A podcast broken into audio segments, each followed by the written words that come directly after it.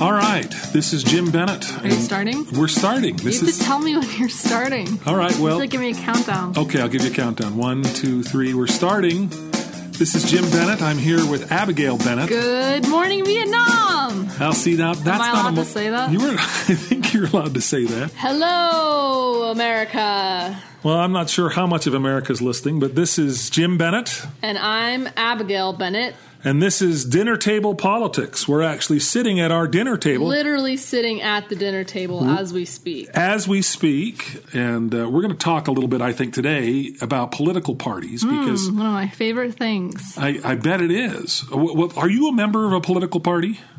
I don't think so. I, like when I registered to vote last year, and I think I had to put a. I think I put independent, actually. Independent, so you're not registered with any political no, party? No. Okay. Well, I'm looking at an N B C News poll here that I think is going to be the impetus for a discussion. It talks about how millennials feel about a third major political party. Ooh. Uh, and so if you were asked the question, do Republican and Democratic parties do an adequate job, or is there a third party needed? What would you say? I would say there is absolutely a third party needed. I think that's obvious. Oh, there's our dog going nuts in the background. Uh, he, so he probably agrees. Uh, well, according to the N B C, twenty-six percent of millennials said that the Republican and Democratic parties do an adequate job, and seventy-one percent said that a third major party is needed. Oh, dang, how many millennials did they, did they interview? Well, what's, what's our... What's our sample size I here? Don't know what the sample size here is. That's a good question. Uh, we can dig into that. I, fake news, dude. You gotta you gotta watch out for for the internet. Uh, okay, according to this, a representative sample of eighteen, one thousand eight hundred seventy-six adults ages eighteen to thirty-four. Titus, stop! All right, we're trying to make the sound work here, and he's Do running around. Do you want to start over? No, no, we I think we're okay. Are we okay? Yeah, I think so. Okay, so if you're hearing wild noise in the background, that's our dog. Uh, but according to this, uh, a nationally representative sample of one thousand eight hundred seventy-six adults ages eighteen to thirty-four. So the overall margin of sampling error is plus or minus three point nine two percentage points. Mm, okay, that's fair. That's fair. So, so that's fair. So you think we need another political party? Because I, so from my background, uh, I don't know if, now I always tell the same five stories as your dad. Uh, but do you know my pl- my party background when I first registered? Have um, I told you this story? I feel like you have, but I tune out a lot of what you say to me. So you could you could tell you could say it again. Well, people don't realize. I mean, I grew up in a in a house. My my grandfather was a senator. He retired when I was six years old, so I have no memory of him as a senator. Uh, my father didn't run for the Senate. He was a senator, but he didn't run for the Senate until I was twenty-four. Uh, so I first registered to vote at the age of eighteen when I was a freshman at the University of Southern California. And to make my parents angry, I thought it would be fun to register as a Democrat. Ooh. Yes, so I was a registered Democrat. Angsty, rebellion. Rebellion. And uh, and I, I am ashamed of the fact that the very first person I voted for in the House of Representatives was Maxine Waters. I have no idea who that is. You don't know who Maxine Waters is? No. She's still there, and she's nuts. I mean, she thinks the C I A essentially created crack cocaine to kill black people. Wait, they did, though. Oh, they did, did they? Yes. You, you, you have the evidence? That's on record, yes. Yeah? Yes. All right. The well. the government propped up, like, Nicaraguan, like... They did, though. Well, what does that have to do with creating crack cocaine? They they like funneled like weapons and stuff into into like urban neighborhoods. No, they didn't. Yes, they did. No, they didn't. I mean, well, okay, but so uh, I had no idea. I just kind of voted straight party ticket. I voted for Alan Cranston for the Senate and for Maxine Waters for the House, and I came home and I told my father that I was a registered Democrat, expecting fireworks to fly, and he didn't care. He went, oh, really? Oh, that's kind of fun. That and sounds so, like Grandpa. That does sound like Grandpa. So then I went and served a mission in Scotland, uh, which is essentially a socialist country. And I decided that uh, socialism doesn't do anybody any favors, and that turned me into a Republican. Hmm. So I was a Republican for most of my life. Uh, but Grandpa, again, was the impetus for me leaving the Republican Party. You know, when I, when he, he had his stroke three weeks before he died. And uh, all my brothers and sisters, we all sort of rallied around his deathbed and we were talking to him about everything. It was a very precious time, actually, but po- politics came up quite a bit, and my father was deeply frustrated with Donald Trump.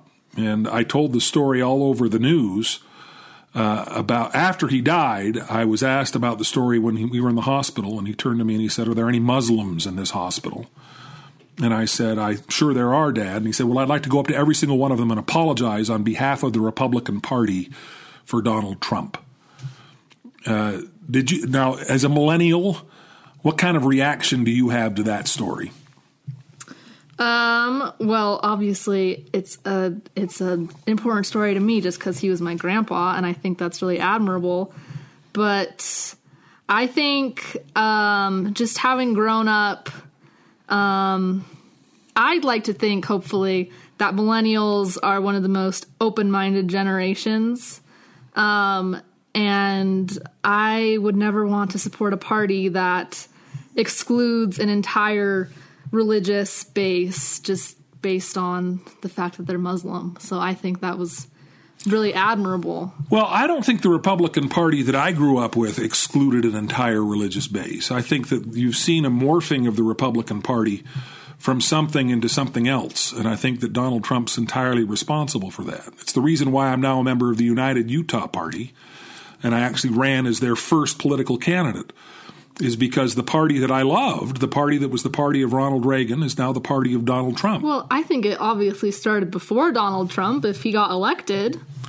Well, sure. I, I well, you, you saw a tension, and you saw this with, with your grandpa. Uh, there's a tension in what they would call the party establishment, and what what defeated Grandpa was the rise of the Tea Party. Mm. Grandpa at one point was considered one of the top five most conservative members of the Senate, and yet he was tossed out because it was amazing, because I ran that final campaign for him, and it was amazing to me to meet people who would say, "Well, your father doesn't respect the Constitution. Your father's a socialist. Your father's a communist." And it was bizarre to me because my father was always, you know, you were there at when he won that award at the Hinckley Institute of Politics. Did you, did you come to that? Mm, no, I think I had a chemistry test. You had a chemistry test? You didn't come up to the University of Utah no, and watch him win that award? No, I wasn't there. Well, he, he got up there and he said, you know, I've been a Repub- loyal Republican all my life, and yet suddenly I'm the Rhino. I'm the Republican in name only. And you, you, so even when he was in office, there were strains of the Republican Party that were at odds with each other. But the amazing thing, though, is that the ideological movement of the Tea Party uh, is not necessarily represented by Donald Trump. I don't think Donald Trump is a Tea Partier. I Would think, you, he, I think he's whatever people want him to be, so he can have power. So, you, so what is your? So, what was your reaction when you found out Donald Trump was going to be the Republican nominee?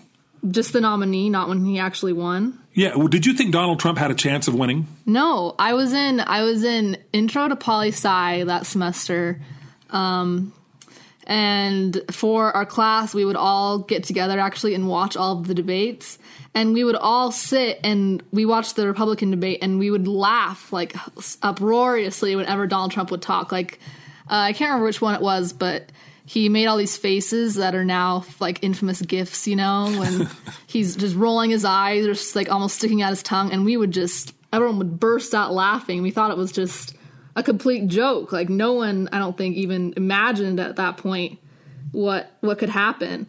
So I think when, I can't remember when we actually found out he was the nominee, but we all, we all obviously still thought that there was no chance, there was no way that he would actually make it to the White House. That was just unfathomable. Well, it was amazing to me to talk to people during the campaign who kept saying, well, he has no chance of winning. You know he's not going to win. I mean, you know he's not even going to be the nominee. Uh, it was really amazing because in Utah particularly, I had a lot of people saying, well, Mitt Romney's going to step in. Mitt Romney's going to come in and he's going to rescue the party and he's going to rescue the country. Super Mitt. Super Mitt. And it was ridiculous. It was even after a lot of the deadlines had passed for to get on the ballot, people were still saying, well, there's no way Donald Trump can win. And, you know, even after he won the nomination, then people said, well, there's absolutely no way he can win the White House. And I thought, you know, there, there's every way he can win the White House. And part of the reason is because Hillary Clinton was just so odious to so many people. I couldn't bring myself to vote for either one. Uh, did you vote for Hillary Clinton? I did not. Oh, can I ask who you voted for? I voted for Gary Johnson. You voted for Gary Johnson. Good for yes, you. Yes, yes. Was that because I was working for Gary Johnson? Yes. Well, thank you very much. That's why, I, I you know, I might have voted for Evan McMullen. He wasn't involved, but I actually got hired as a ghostwriter for, for Gary Johnson, and I figured he'd, if he was paying me, I probably, the least I could do was, was vote for him. That seems... That seems like an okay reason to vote for someone. Pa- well, payment. Well, well, and it came back to bite me when I ran for Congress because people were saying, I mean, because there are a lot of things. Gary Johnson came out to Utah, and I went to his rally, and there were literally dozens of people there. Literally dozens. Literally dozens of people there. It's like on Arrested Development. Yeah. And Tobias is talking about never nudes, and he's like, there are literally, I think he says literally dozens. Literally dozens. Yeah. And uh, he got up there and he started talking and he and, and he was saying things I agreed with. And then he said, well, let's talk about marijuana. There's no reason why you everybody shouldn't smoke a joint to take the edge off the day. And I thought, oh, boy, that's not a message that's going to resonate. I, I have felt guilty since then. I've seen posts that say things like, if you voted for a third party, that was a vote for Donald Trump, or like just just stuff like that, where if you voted for a third party, that was a vote for the enemy, which seems messed up to me. Like, it shouldn't be a vote for, I don't know. It's it's just disheartening that, that no. that's what we've come to, is it's so polarized that no, I, even a third option is just...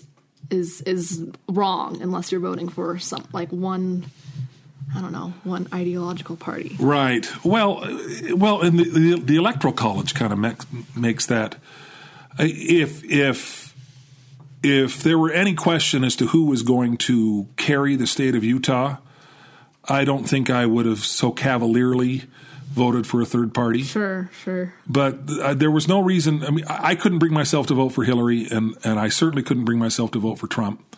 And I thought, well, I, my, my old high school civics teacher said, he quoted a guy who used to run on the socialist ticket.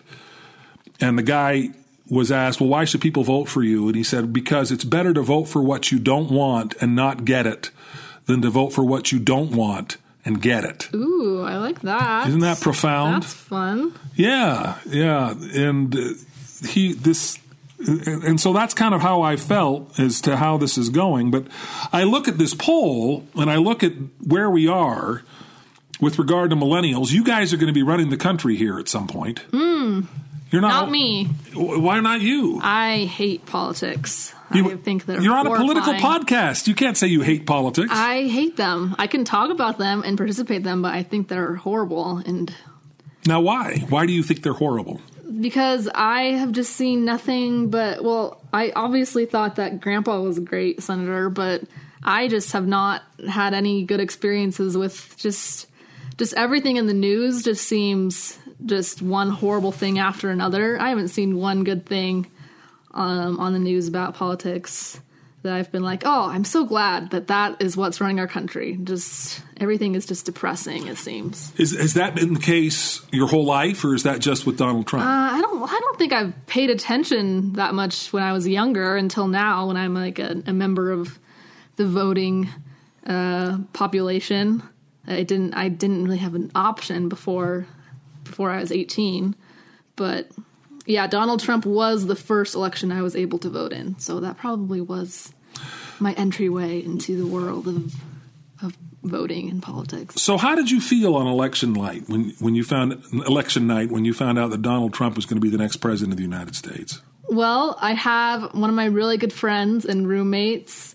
Um, I think she would call herself a a, a Democrat. We were crying, actually. We were both crying. Um, just because I, I think it was just such a shock to our systems that we, we were just watching the map, watching all of the states turn blue or red, and we just kept thinking, there's no way, there's no way, there's no way. And then we just saw, like, every every state just get red. Or not every state, but...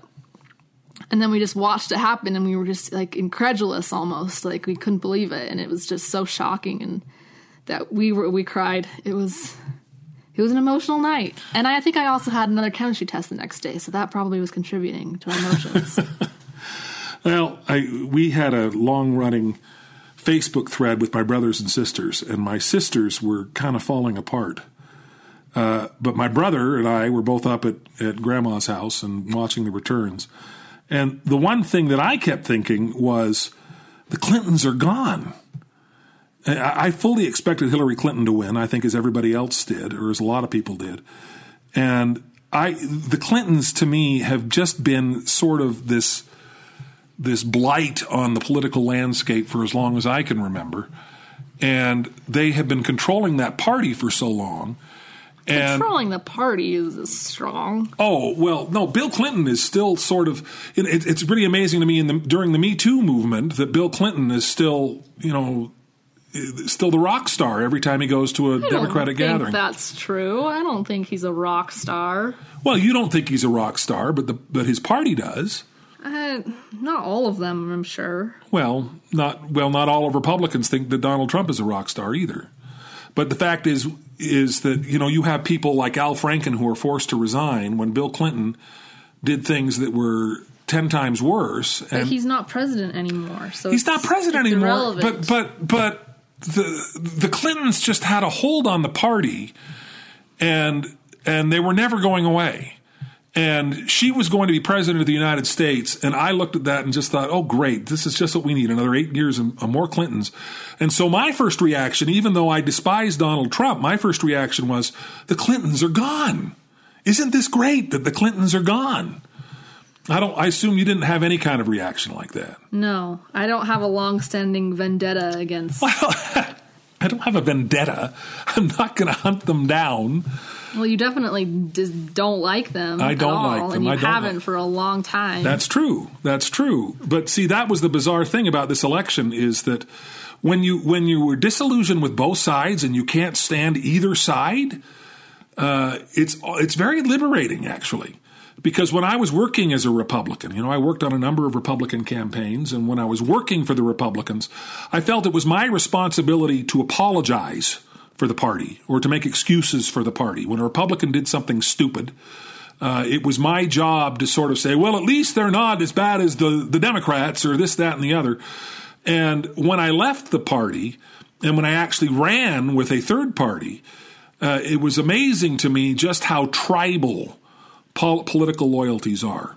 You know, mm-hmm. I, I'm a Republican, and uh, that's the most important thing, and I got to defend. So when I would go out and campaign, it wasn't enough just to try to convince them that I was the best person. I had to convince them to abandon their tribe and come to me. Yeah. And so when I look at a poll like this, uh, I, I don't get a sense from you or from your generation that you have that same feeling of tribal loyalty. I would hope not. I think that's I think that's uh, kind of kind of hopeful and uplifting to think that we have a generation of people coming that aren't just loyal to a, a name or a word, and actually can. This is I'm this is I'm sure giving uh, giving us way too much credit, but I would hope that we can actually look at people for what they stand for and their platform, and not just what party they they're. representing. Well, so what is your what is your view of the of the two parties? I, I mean, if, if okay, Democratic Party, what do you think of them? Um, I would probably think I'm more Democratic leaning than Republican, most okay. likely. But do you feel a loyalty to the actual party? No, no. So when Democrats do something stupid, you don't feel like it's your job to stand up for your guys? I don't have guys, really. That's interesting. So what is your what is your perception of the Republican Party? Um, right now, I would say bad. That's very not, profound. Not good. Not good. No. All right, scale of one to ten. Republicans are okay. From a scale of one to the Demo- Democratic Party is where one is bad, ten is good. One is bad, ten is good. Um, six. Six. Okay, Republican. Not counting Trump or counting Trump. Well, I don't think you can not count Trump because he's the head of the Republican uh, Party. Two. Two. Yes. Okay. So they're not is, – can you think of anything Donald Trump has done that you that you don't hate? Um. No. Well, I can think of several things, actually. Uh, but, uh, you know, I, I think that the Neil Gorsuch on the Supreme Court was a good move. You, do you have any feelings on that? Um, All right, well, we can get into those all the specifics as we go forward, but th- I think this is a pretty good intro to where both of us are. Uh, the, my, my perspective coming from a more tribal political background and your millennial perspective. Millennial. Yeah, so that uh, you're looking for something new. So I think we've got a whole lot of common ground here, and I think the country has a great deal of common ground here, but it'll be fun to talk about this going forward. Super fun. All right, well, that, I think, wraps it up for this week. I think that was a good dinner table discussion about politics. Yes, indeed. All right, well, then we'll see you next week with Dinner Table Politics. Stay, stay sweet, America. What was that?